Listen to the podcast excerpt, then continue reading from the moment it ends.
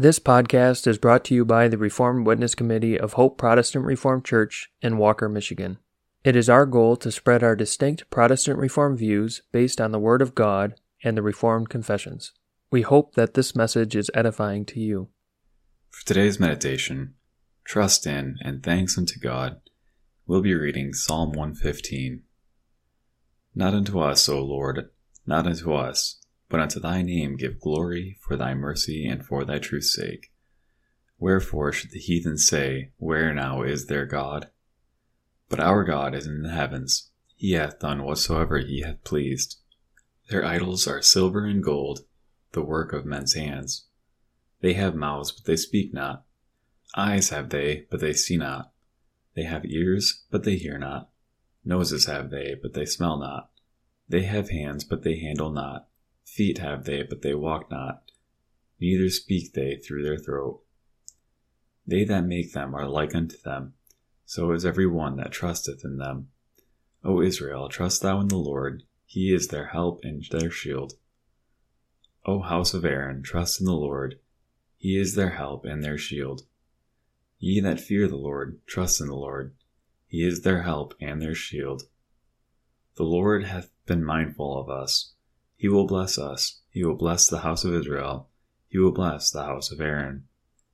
He will bless them that fear the Lord, both small and great. The Lord shall increase you more and more, you and your children. Ye are blessed of the Lord which made heaven and earth. The heaven, even the heavens, are the Lord's, but the earth hath he given to the children of men. The dead praise not the Lord, neither any they that go down in silence. But we will bless the Lord from this time forth and forevermore. Praise the Lord. And now for the devotional. Trust in and thanks unto God. What man makes depends upon man. An engine can lift a heavier object than the man who made it can, but a man must put the fuel into the tank, turn the switch to start it, and place upon it the object to be lifted. And it came into being by the work of man's hand and mind.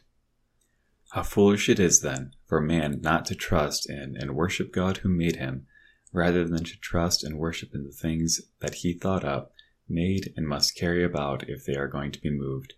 And how wise it is to take heed to the words of the psalmist, who in Psalm 96, verses 5 and 6 wrote these words For all the gods of the nations are idols, but God made the heavens. Honor and majesty are before him, strength and beauty are in his sanctuary. Our versification sings it thus Vain are the heathen gods, idols and helpless. God made the heavens, and his glory they tell. Honor and majesty shine out before him. Beauty and strength in his temple dwell. This is presented by the psalmist because he had called us to sing praises unto God and to tell the world that he is God alone. He made the heavens, which are the highest point in creation. Upon him all things depend and he depends on no one and no- on nothing. If we do not trust in him and worship him, we trust in and worship that which has no majesty or honor, no strength and beauty. The unbeliever trusts in and worships that which does not exist is an imaginary God. In wisdom we sing praises to God and tell the world round about that he is God alone. Man and his idol depend upon God, Unto him only should we look for blessings. In him we should thank for everything we receive. Every morning when we awake, we should look to God for the needs of the day. Every night thank him for what we received. And that does not simply mean our material earthly needs. Strength and beauty are in his sanctuary. There, typically, men saw the strength and beauty of that cross that brings us all the heavenly blessings of our salvation. The Psalm Choir will now sing Psalter number 259, verse 1.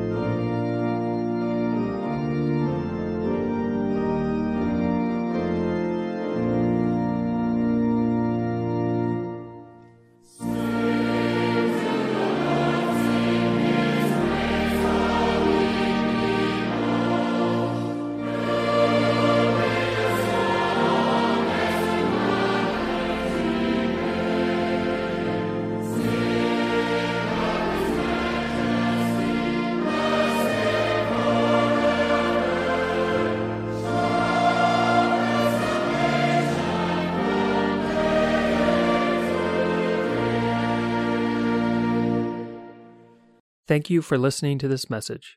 It is our hope that it was edifying to you. Please subscribe to our podcast.